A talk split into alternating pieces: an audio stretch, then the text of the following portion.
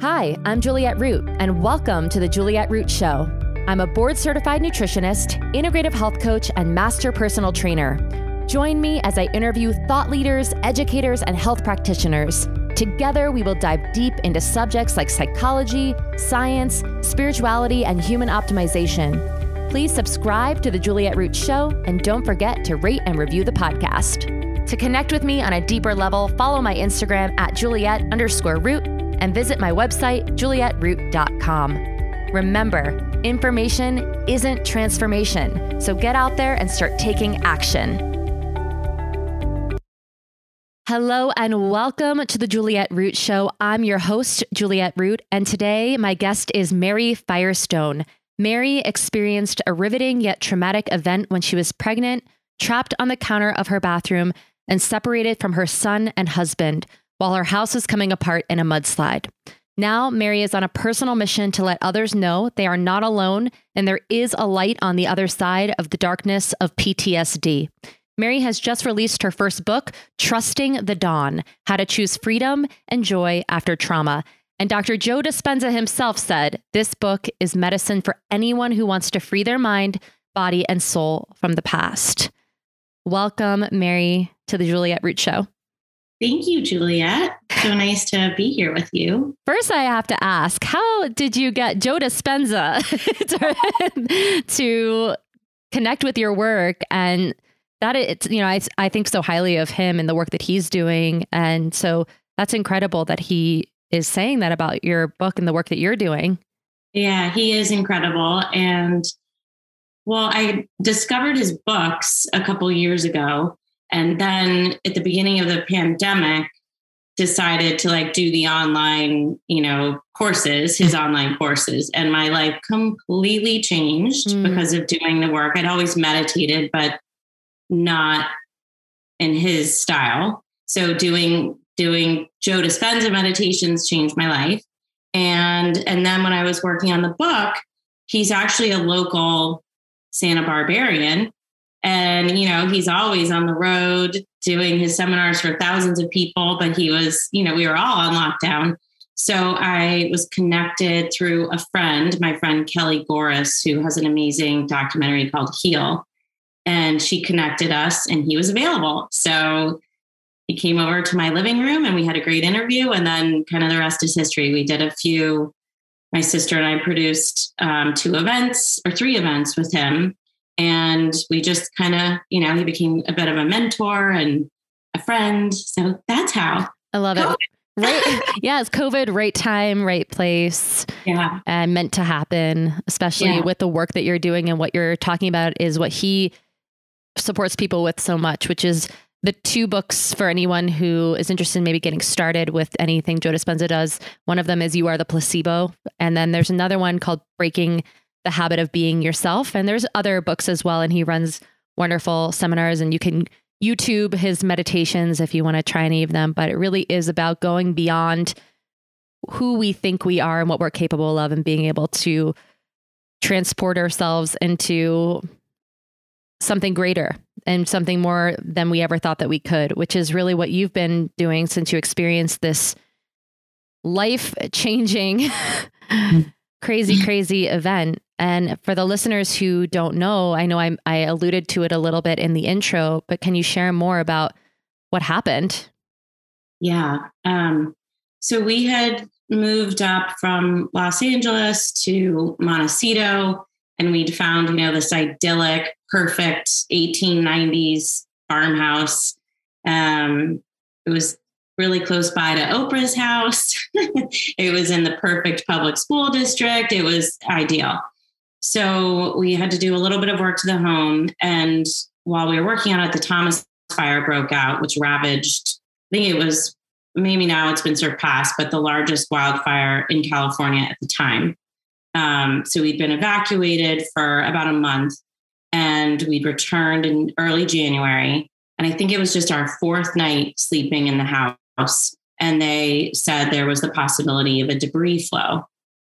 And we were not in the evacuation zone that night. And a debris flow for me, I grew up in Washington, D.C. I don't know. It just didn't sound, I, I couldn't even fathom what that would mean. so, um, you know, we went to bed that night. I remember I was reading a book on karma that night for a spiritual book club that I was in with my sister and some friends. And for no reason that I'm aware of, I woke up at four o'clock in the morning and we hadn't put curtains up in the room yet because we just moved in. And there was a huge gas explosion up the hill.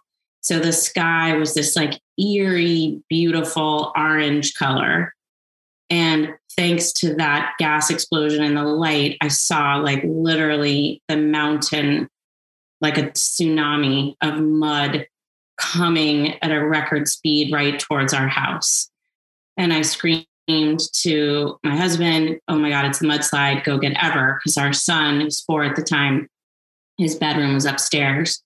And by the time Napper had run to go get him, I couldn't even follow him because the mud was mud, glass, branches, boulders was up to my waist. Um, and I, I couldn't go that way. So I had to run the other way, which was towards my bathroom. And from my bathroom window, I watched my guest house get hurtled down the hill at 20 miles an hour, where my mother was supposed to be sleeping that night. And my two story house, living room, bedrooms, ripped off, twisted around backwards, getting washed away in a river of mud. And my son's bedroom was the room, like looking back at me. And I thought he was in it. Um, it was deafening. So I couldn't hear anything. And I was trapped for five hours on my bathroom counter. The mud stopped literally an inch below. So, um, an inch below counter- where? The counter? Wow. So the countertop was my refuge for five hours and um and then it got dark so that's sort of like trusting the dawn the title i was sitting in the dark praying i you know i was seeing things i, felt a presence with me a loving presence having glimpses of beyond what is beyond this three-dimensional world is the only way i know how to describe it and um, doing a lot of praying and then like swinging my pregnant self over the mud to the windowsill to scream for help. Um, so now, did you have any visuals of outside during this time, or were you said it got dark? So you woke up at four in the morning, and it was daylight as you were still in there. It was starting to get light out, but you were in the darkness. Was there any light at all to see outside during this? So it stayed light thanks to the gas explosion for, I don't know, maybe like an hour. So that's how I could see my house getting ripped away, washed away, uh, other houses, cars just getting, I mean, it was crazy. It was literally, I thought, the apocalypse. And, um, and then it got dark because the gas, the, the light went out and then it was darkness. Um, for a couple hours and then dawn broke and I could see, assess the damage. It was just so eerie, Juliette. It, it, literally felt like the apocalypse. There was like not a living thing in sight. Like my neighbors' houses, most of my neighbors, um, a lot of them died that night. So I was looking at houses completely destroyed. There was not a bird, there was not an insect. It was complete desolation. Um, for many hours. And then the helicopters came with the fire department and were airlifting people off of their roofs. But um, they didn't see me. And finally, this civilian, this man, excuse me, this man named Orion Womack came like charging through the mud and waders. was like, we have to get you out of here. Um, and he he was just like a good Samaritan. His dad had died in the La Conchita mudslide and he figured out how to get me out without putting me in the mud because there was live electrical wires, there was sewage, glass. Um, so he got surfboards out of the garage that had been exploded open, put them on top of the mud, and kind of walked me out, and then put me on the back of a firefighter who walked me up to the top of the hill and to my um, husband and son who had been rescued just a little bit before me. And my daughter has his name. So I was pregnant with India at the time, and her name is India Orion. Wow. Thanks to Beautiful. Yeah. And your husband and son, how did your husband get your son? Because I know you said he went to go upstairs to the bedroom. So, what happened in that time while you were in the bathroom? Luckily, ever my son, I guess he'd woken up because it was really loud. Um, and he was standing at the top of the stairs, and Napper said he had to like hurdle over the banister because boulders crushed the, the door in. Um, and he got to him at the top of the stairs and took him into the upstairs bathroom. So, good thing to know a bathroom is the safest place to be, apparently, in a natural disaster. So, they were in the upstairs bathroom, um, safe um, for that time. I, but I couldn't hear them because it was so loud. Mm-hmm. So, I heard them maybe, I don't know, an hour, two hours into into it. Okay yeah. How long? Uh, you know, does a mudslide go on for? How long was the was the it actually coming down and going towards this area? I, I mean, I don't really know, but you know, time was sort of suspended. It felt so fast and interminable all at once. Um, I would say maybe it came down, I, and I'm probably totally wrong. I'm sure they have like people that recorded it. It felt like an hour, but maybe that's impossible. I don't know. Yeah, yeah, and I I know what you're saying about time sort of standing still and at at the same time it seems like it is just going on and on and on when we're in these panic situations. So you're in the bathroom for 5 hours and you mentioned this wave of peace and love coming over you. Can you talk a little bit more about what you experienced when you were in there and what came over you. What were you thinking and feeling and experiencing during this time? I've always been a spiritual person. I was raised, I went to National Cathedral School for Girls. I went to this Christian camp in the South. I like, I was raised Episcopalian. And then by the time I was in my 20s, I would say I was more definitely spiritual rather than religious, um, like a specific religion the more I learned about other religions and, you know, I'm like, eh, anyway, that's another conversation. Mm-hmm. But so I've always been a spiritual person and believed in God and, you know, higher powers and angels and all of it. But that night, I, in the bathroom, in the dark, I felt um, like a lot, like, I don't, I don't know how to like it was if it was an angel or what, but like there was a presence with me and I felt really divinely protected. And when I go through all of the what ifs that wound up with me being alive and my family being alive, it's so many. Like if one of those dozens of things had gone differently, it probably would have been a different outcome. Mm-hmm. So, so I, I really felt that, and I felt like I mean I had also waves in the bathroom of extreme panic and being sure that my death was imminent, and um, you know, and wondering what my karma was since I'd been reading that karma book, if this is where I had wound up. Um, so it was a full range. And I also, you know, my background, my sister and I have been running these retreats for women for like a decade now. So I had this thought of like, oh my gosh, everything I've ever been doing in my whole life has been preparing me for this moment to survive it and to get through it. So I had a little bottle of essential oils on the counter and I was like, like breathing and, you know, trying to meditate and just stay calm. Yeah.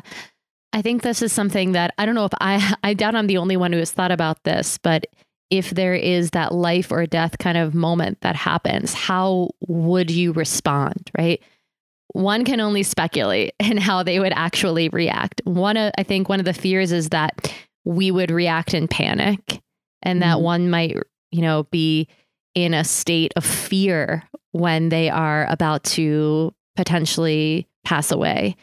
Even mm. if this is, you know, you're on your deathbed and you've lived a really long, long life. This is something I've thought about, you know, the last thing that I would want to feel is fear and to be scared of dying. And I would want to feel a sense of more peace and love and wanting to be okay with letting go in that moment. And for you, it's mm-hmm. a little different because this wasn't like, okay, you were, you know, had a terminal illness or anything and you were, you were gearing up for something like that to happen. This was so quick and you didn't know if this was going to happen or not, but those thoughts still were going through your mind. So it sounds like you had just like a whole roller coaster of different emotions and experiences. Yeah, absolutely. And um, yeah, and then I, I think it kind of kept going because I would be like, okay, I'm gonna be okay, gonna get out of here, I'm gonna get out of it. But then then there's thoughts like, oh my God, but the whole world's gone. So mm. then what? You know, mm. like has the entire has everyone I know been like wiped out? Um, then what? And then that's so human of us, right? To have almost every scenario play out in our head about mm-hmm. anything really. we can do this about any outcome. No. And so it's it demonstrates that how we do that as humans, how we can create these different stories and, you know, have these you're having all of these daydreams like what if this happened or what if this happened or what if that happened and then it's all these ways of sort of coping in the moment mm-hmm. and staying strong and and trying to just stay alive and stay present yeah absolutely and and i think come from that place because there was you know when it was in the peak of it like oh my gosh like i didn't know like is the how all the entire house to give am I to have to jump out in the pouring rain and like, you know, like that Naomi Watts tsunami movie? Like, so that I was like contemplating that for a little bit. Like, should I try to jump onto my garage roof and like the pouring, freezing cold rain? Really glad I didn't do that. But, mm. you know, you're like trying to assess as quickly as possible what the safest thing mm. is. And once you were reunited with your family, what was that like? that was amazing. First of all, hearing them was, you know, like, huh, like the greatest relief of my life, like knowing that they were alive. And then when we physically were reunited, um, yeah, it was incredible. And then also the reality of like, oh my God, like what just happened? It's almost like I didn't cry, I don't think, when I was trapped. But then when you're like, a step out of it, it was like I couldn't stop crying. And my little boy kept saying, Where are we going to go? What happened? What happened? You know, and like repeating the whole story. And um, yeah, we had to be evacuated out of Montecito in those, you know, National Guard tanks because you couldn't drive down the roads because it was complete destruction. So it was intense. Yeah. Yeah. Where did you guys go after that? Because oh, your new home was, know, was completely destroyed. Yeah. And my sister had actually lived like three tenths of a mile away in Montecito, and her house was fine. But Montecito in general, like the sewage, the water, the power, so that everyone had to evacuate.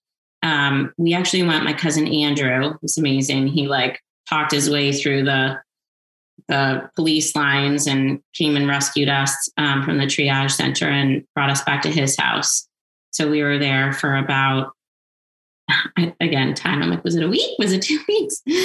Um, we were there and then we bounced around, I think, like eight times in four months. And I was pregnant. So I was just like, oh, praying to land somewhere where we could stay by the time India came. And we literally moved into the house that I'm still in now May 1st, and she came May 25th. So it was like, yeah. So you were newly pregnant at the time that this happened, it sounds like. I was like four and a half months pregnant. Wow. Yeah. Oh, wow. You know, think I was thinking too, thank goodness I wasn't like eight months and trying to like maneuver my belly around. Yeah. So in the aftermath of all of this, you know, you a lot of your book is about overcoming trauma and the and how to find the light at the end of the tunnel of having a post-traumatic experience or post-traumatic stress disorder what was that like for you having that post-traumatic stress post the event? Um, i have i just want to say i have my clinical degree and uh, my master's in clinical psych. So i knew very much intellectually what was happening to me on the one hand. You know, I had nightmares, I had extreme anxiety, I was fearful of everything. Um, and yet, even with that with my background, my first panic attack, I was like, wait, did I eat something? Am I having heat stroke? I didn't even connect it until I had the second one. And then I was like, well, okay, okay, I'm having panic attacks. So I was experiencing symptoms of PTSD. And yet at the same time, there were so many wonderful things happening in that really raw state. I felt like my ability to connect with other people, my ability to connect with like whatever you want to call it, God, the divine was it's almost like the veil got ripped out. And like normally, I think most of us go around, myself included, thinking about the minutia and keeping ourselves with, well, what am I going to the groceries and what am I going to do for dinner and this that. And it's almost like whoop, that part of my brain was offline. So the ability to kind of connect, go deeper, maybe exist more in that uh, almost like a theta state more. That was happening a lot more of the time. Um, and through different healing work I was doing, I was just experiencing this whole new dimension of life.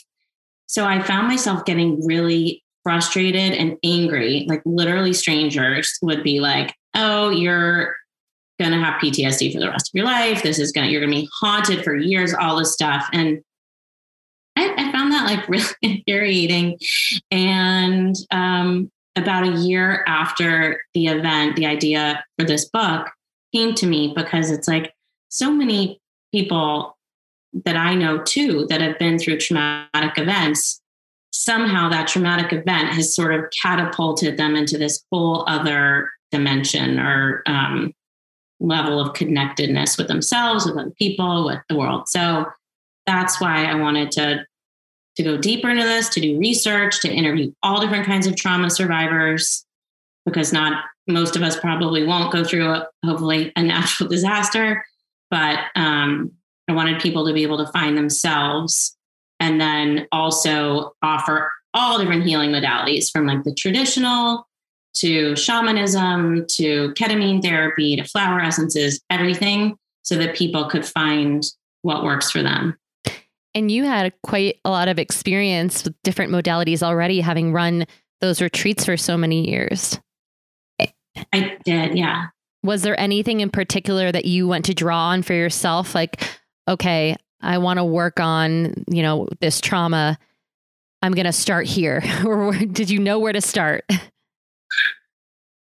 Not really. Again, I was in such a like raw, shell shocked state at the beginning that um, a, a, friend and who also is a therapist was like, I think you could really benefit from EMDR, which is the eye movement um, desensitization reprocessing therapy. That's a tongue twister. It is, yes.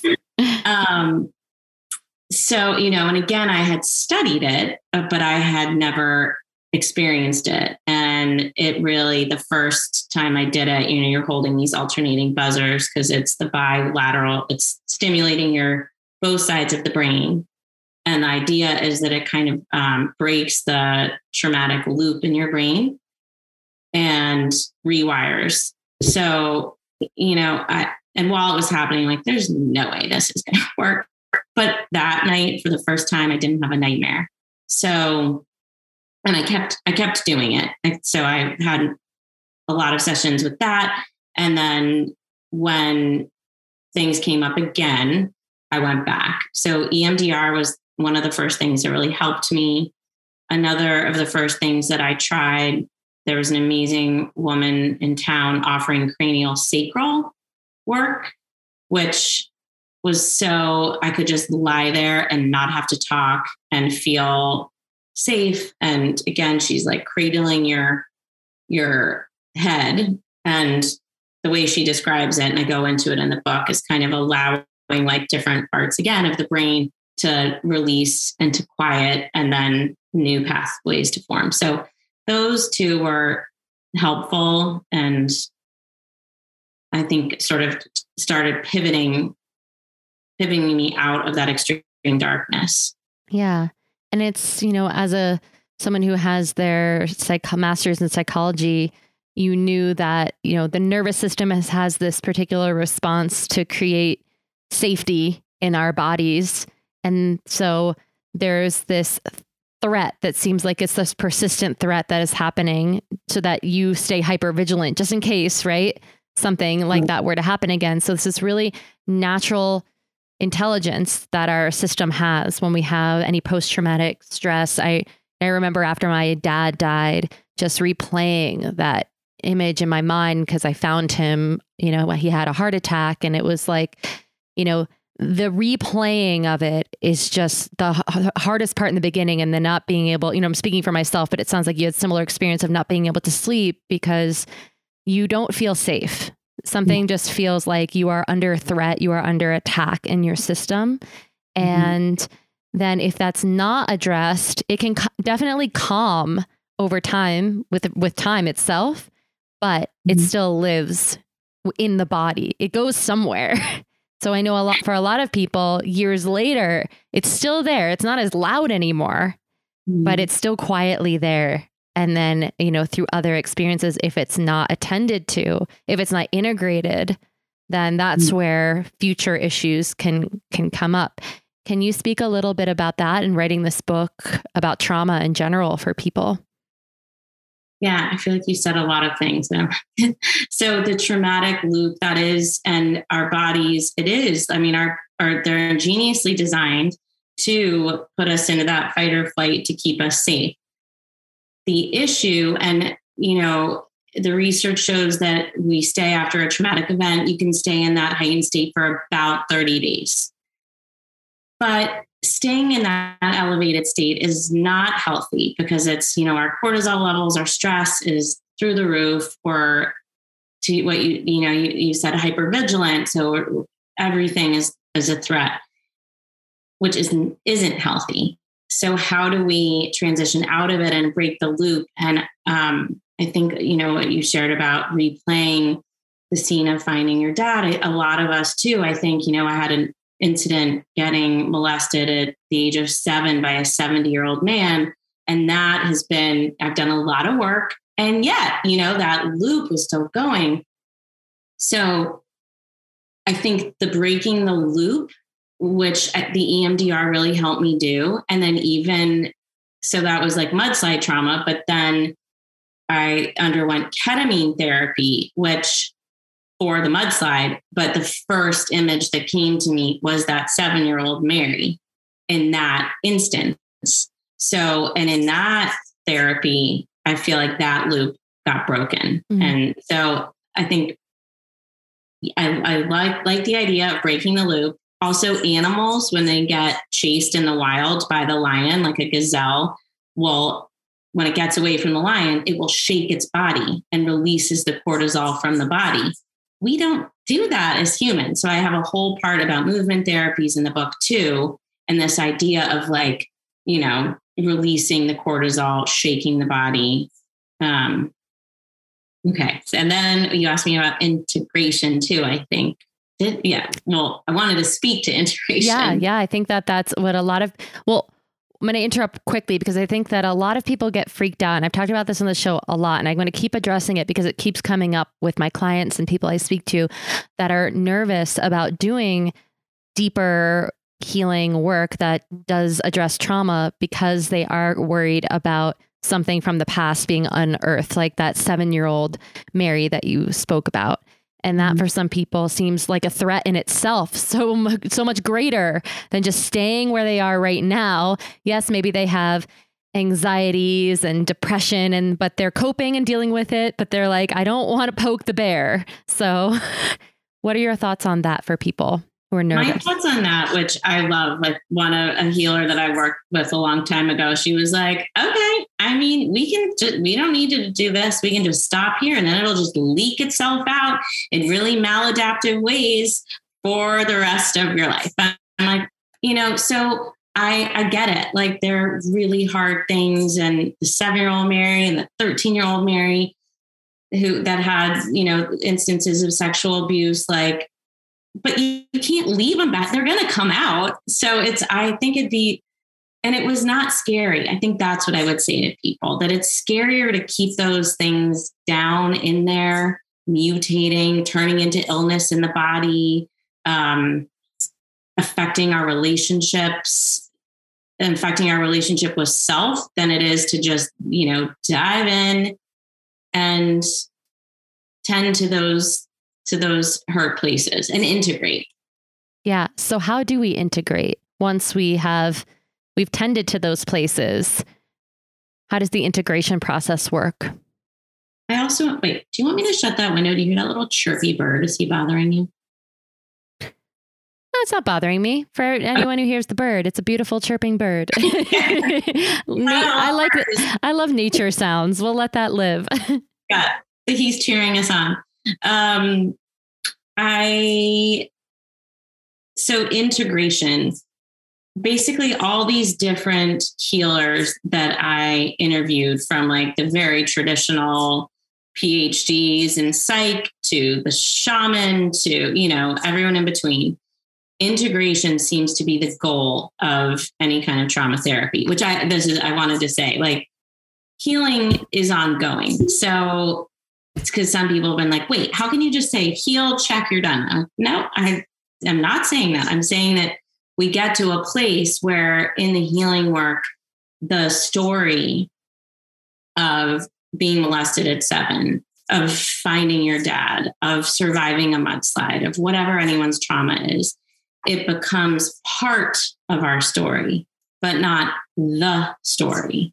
So, and also, I, there's a part in the book where I talk a lot about rewriting your story. I interviewed this incredible woman, Dr. Edith Eger, who has two books, The Choice and The Gift. She's a Holocaust survivor and she has had a thriving clinical practice in La Jolla for decades now. But um, she talks a lot about our language and the idea that in life, we're all going to be victimized. That's part of the human experience. What we have a choice about is whether or not we stay in victimhood or we move past it. And that you know, talking about rewriting the story, like subtle shifts for me that have helped and how I've helped integrate, like the mudslide, for example, is instead of my story being like, oh, I almost died, everyone I love almost died, you know, I could have lost the baby, I got, you know, whatever.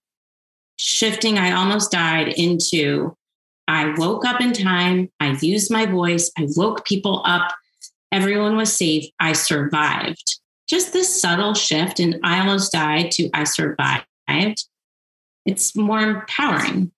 Um, so beginning to think about about how what your story is, how we're telling it to ourselves and other people, how much we're telling it, how much does it define it? I think starting to think about things like that can help us begin to integrate a traumatic experience into the fabric of our life experience.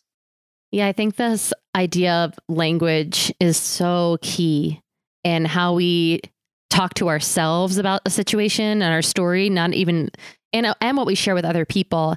And what you're talking about victim versus, you know, hero or whatever mindset you're in, I think we have to ask ourselves sometimes really hard questions like why am I sharing my story in this way? Why am I talking to myself in this way? Because there is something that we get from it. And oftentimes, like you said, there's this maladaptive behavior that occurs. So that could be the way that you get somebody to show pity and to show love towards you and to and that that's something that is needed. So it's not that it's a negative thing per se, to have that kind of relationship to your story. But I think it's important that we look at it and go, what is it actually trying to do here?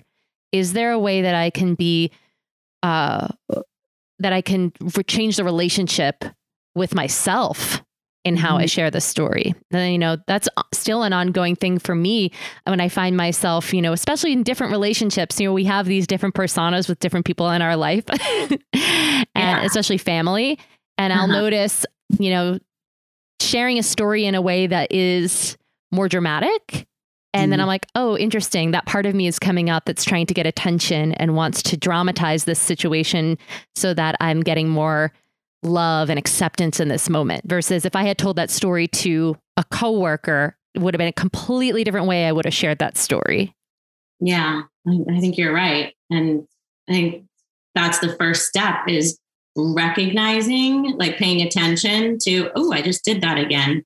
And oh, did I just do that? I read, it's like, am I acting out of faith or out of fear? Like, am I, and even because I, I mean, I think we all do that, right? Oh, okay, I told that story because I'm fearful. If I didn't tell it that way, then I wouldn't get the love and the attention I want.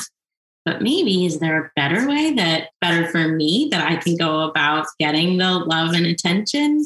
Yeah.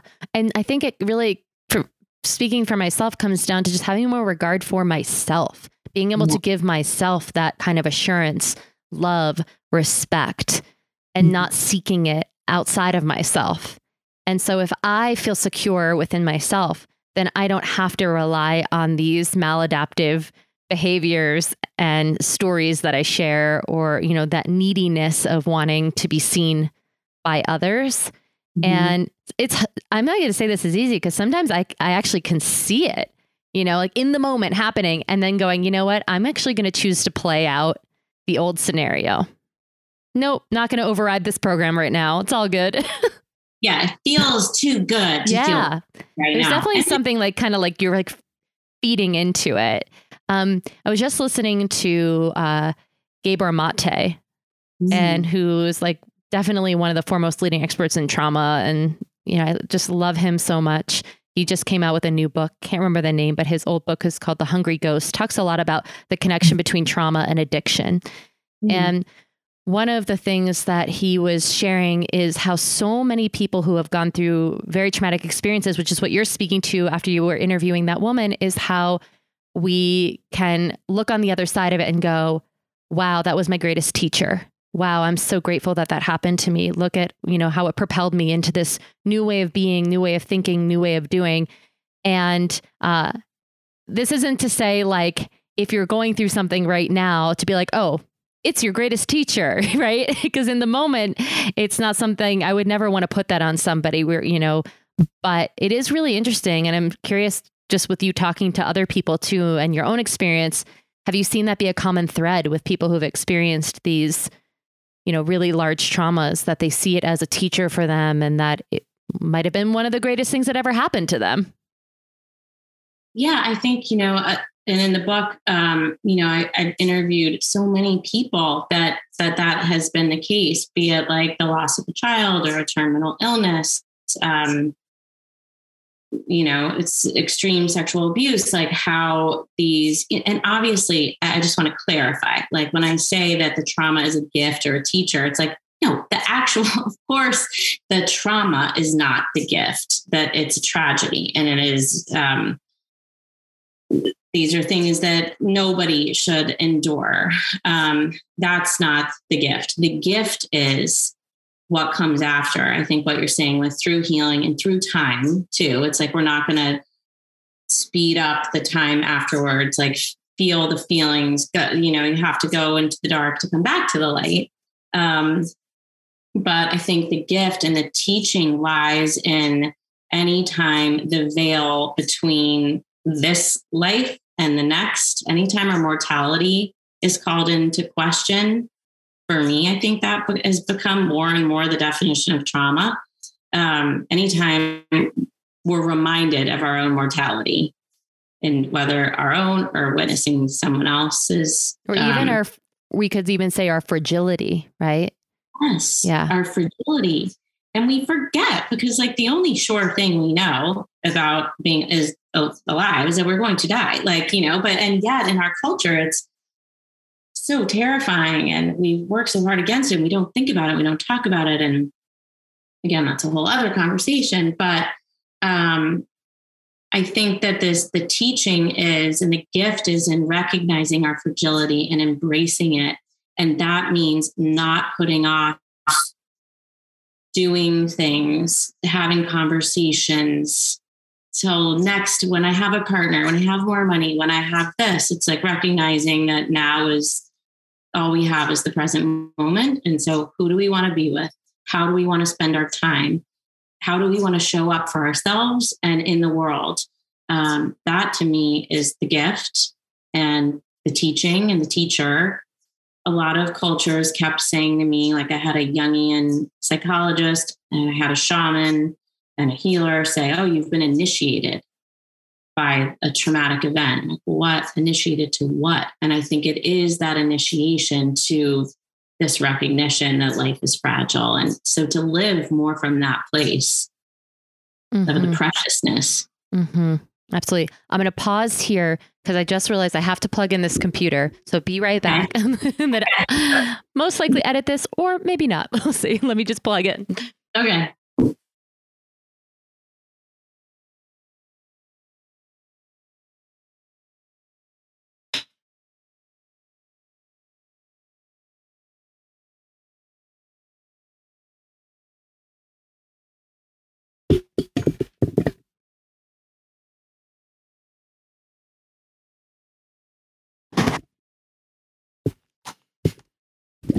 All right. Yes, this happened to me on a solo podcast that I was doing a couple weeks ago. I'm like on a roll, and then computer died. Oh, no. Time for a new battery.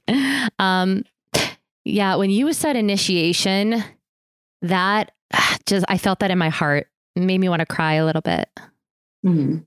Just really felt like yeah, really hit home because I've had quite a few initiations, which, you know, looking back on, I wouldn't take any of it back because I mm-hmm. have a different relationship to myself and my existence with reality mm-hmm. than before that happened, which I think is what you're alluding to. Is there in in understanding our fragility and understanding that we cannot control that life is going to always be this up and up or that there's going to just be, you know, happiness all around. Uh, in knowing that we can really be more conscious of our decisions and how we mm-hmm. choose to look at things and how we choose to be grateful for what's around us. And mm-hmm. I ask myself a lot, like, is this necessary? You know, this oftentimes we we put stress on ourselves, right? Mm-hmm. And I've had a very different relationship with that because of different experiences I've had to be able to almost look like an observer mm-hmm. and be mm-hmm. able to say, is that really worth the energy expenditure? You know, if you're you have these, we don't know how many years you're going to have on this gorgeous, beautiful planet and so maybe your energy could be siphoned elsewhere versus stressing yourself out about this really like small thing or you know thinking that you have to do something a certain way. Is that really true? A lot of asking myself is that really true? Ooh that's good. I like that. Yeah. And that comes a lot from um, uh, byron katie. She's a really amazing coach and she has a whole worksheet that i do a lot that i've done a lot and it really just makes you look at yourself in this way of, of a deeper understanding of how much we are, we have been programmed to care about certain things that are really meaningless. I mean, we create the meaning in our lives. Mm-hmm. And so, what kind of meaning do we actually want to to make out of things, which is sort of like as human beings, that is such an innate thing, like the meaning making, which I think is where people sometimes get a little bit um, critical of the meaning making that happens after trauma. It's like, well, of course you're going to make it mean something positive. That's what humans do. Okay, great. That's what we do. That means that we are these strong, resilient beings. We, you yeah. know, that can get through things, that it mm-hmm. doesn't have to define you, that you can be strong after something like that. It doesn't have to take your entire life down. I think that's a good thing that we can make positive meaning out of things. Absolutely and the resilience. And I think, you know, what you're doing with this show, and, you know, for me, the writing of this book, it's we're not just making meaning for ourselves, we're also wanting to share and connect and uplift other people. Because I'm, I mean, I, I know sounds like you too. You know how hard it can be, and it can feel very isolating and like we're the only ones that this has happened to, and it's never going to get better. And I think that there there is some expert whose name is escaping me who they developed like another step in healing from grief and it is it's the making meaning and then like kind of this idea of like paying it forward like you know mm-hmm. reaching out a hand sharing you know being um, a guide or a, helper on the path to others yeah i know in you know like uh, the 12 step program being of service is a really big piece of that. And mm-hmm. i think that is sort of like one of the last steps after integration is then being of service to other people and that is really what what brings you more fulfillment and joy is when you can be of service in Absolutely. whether it's to people or it's to you know the planet helping the environment but just knowing that you are doing something that isn't just about yourself we could have a whole episode about our culture and how you know we have very very we're very self-involved and that's something that is put on us it's not i mean yes there's like that kind of innate selfishness of wanting to, you know, be stay alive and keep yourself safe and all of that. But mm-hmm. there's the interconnection of all things and of people that we have seemed to have really lost. And it's very much like a socialized thing that mm-hmm. I feel like there are a lot of people who are kind of like, there's a revolution happening now that I see of people wanting to dismantle that and have and have it us come back together because we mm-hmm. need mm-hmm. to be together now as like humans more than ever before if we're going to I don't want to sound doom and gloom, but like keep things, you know, moving and grooving on this planet. We need to be, you know, coming mm-hmm. together. It's true, especially I think after like, you know, the whole trauma of COVID um, and, you know, that like such a multi tiered trauma. And one of the traumas that I think we, we all experienced was that trauma of isolation and not being able to connect. So um, yeah, I, I I too I see like communities are shifting some of them and people are, you know, everyone's kind of behaving differently. But I love this idea of like, let's come together now. Like because it was taken away or almost really taken away, then how can we show up more for each other? Yeah, I definitely think we get caught up in this like hierarchical way of le- of living and mm. I mm-hmm. saw it a lot, especially going more online versus being out in the world for a couple of years, just living my life behind the screen.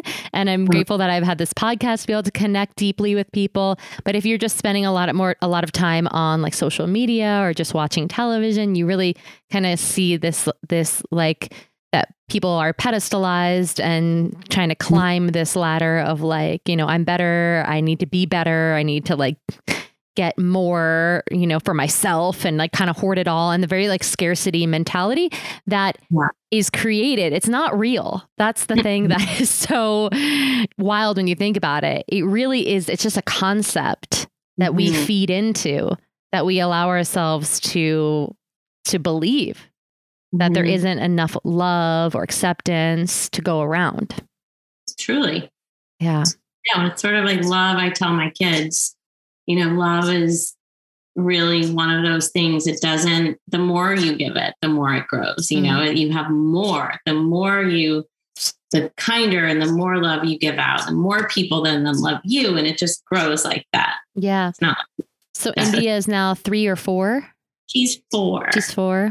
Wow. And my son ever's nine. I'm so curious with her has she had any have you been able to connect with her around this since you know there's a lot with moms and their babies and going through experiences together?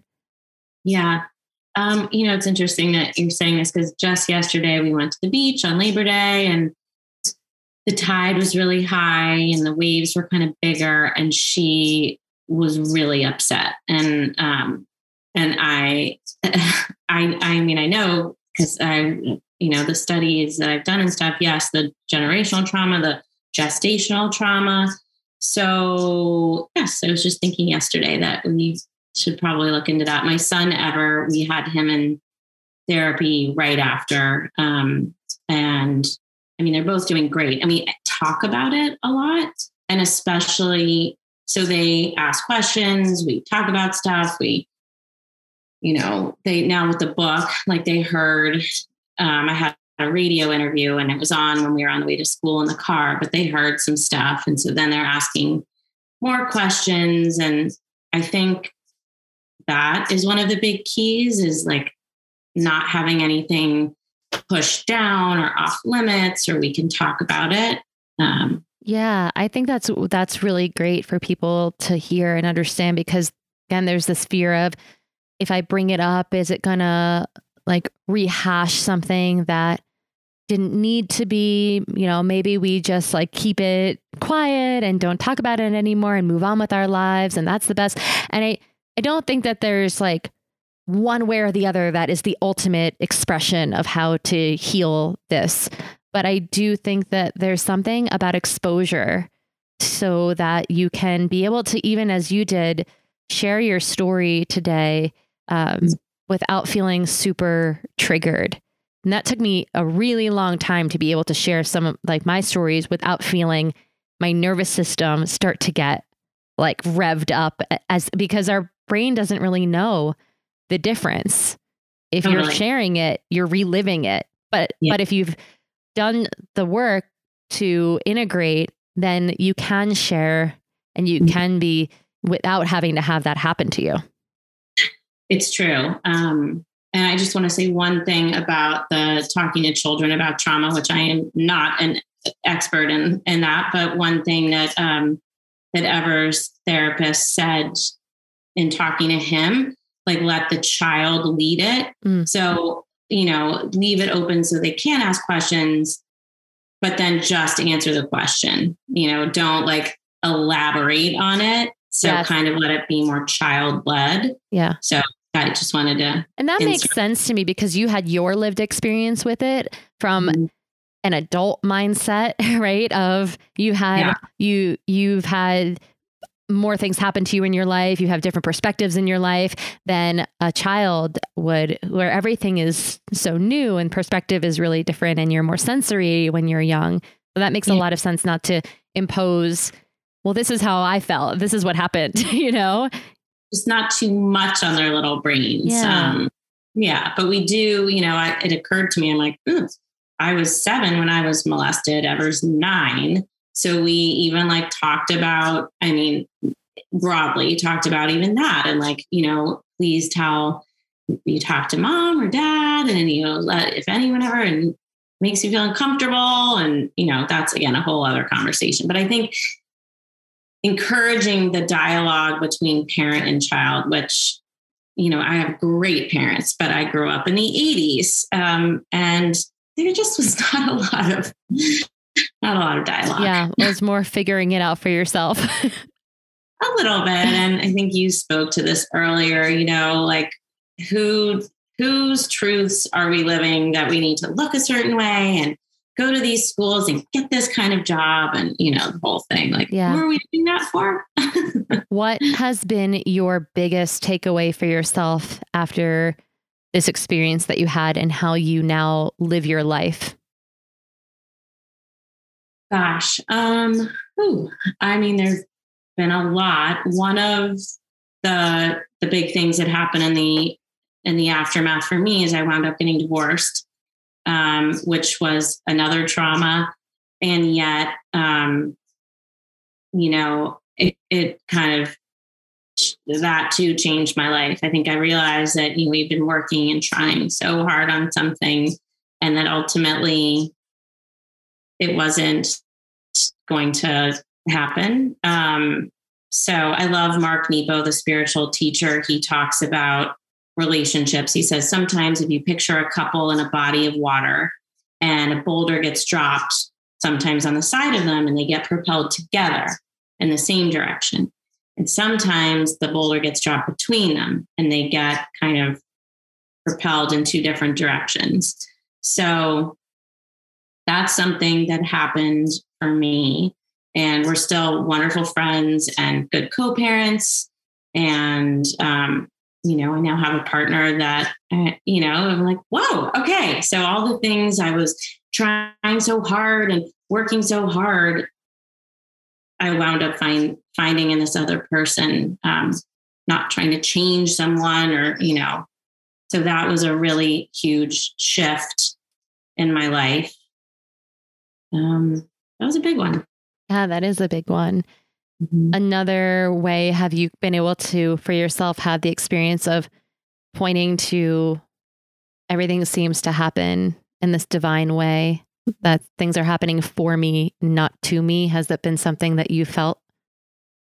Absolutely. And I talk a lot about that in the book. And I think that even that shift, what you just said, Juliette, like when we were talking about language and stuff, if we can start to think more like that for ourselves, I think that flips us out of that victim mentality. Things are not happening to me. They're, how is this happening for me? Or like, what am I supposed to learn from this? Or, you know, um, so yeah, even like different friendships, relationships, like a lot of friendships have shifted, changed form, which I think is true for a lot of us after going through a hard time. You really know who your friends are. Um, and again, how I want to spend my time and with whom. And you sound like an empathic person. I bet a lot of your, your listeners are. It's that, you know, we can feel in our bodies when it feels good to be around somebody or in a situation and when it doesn't.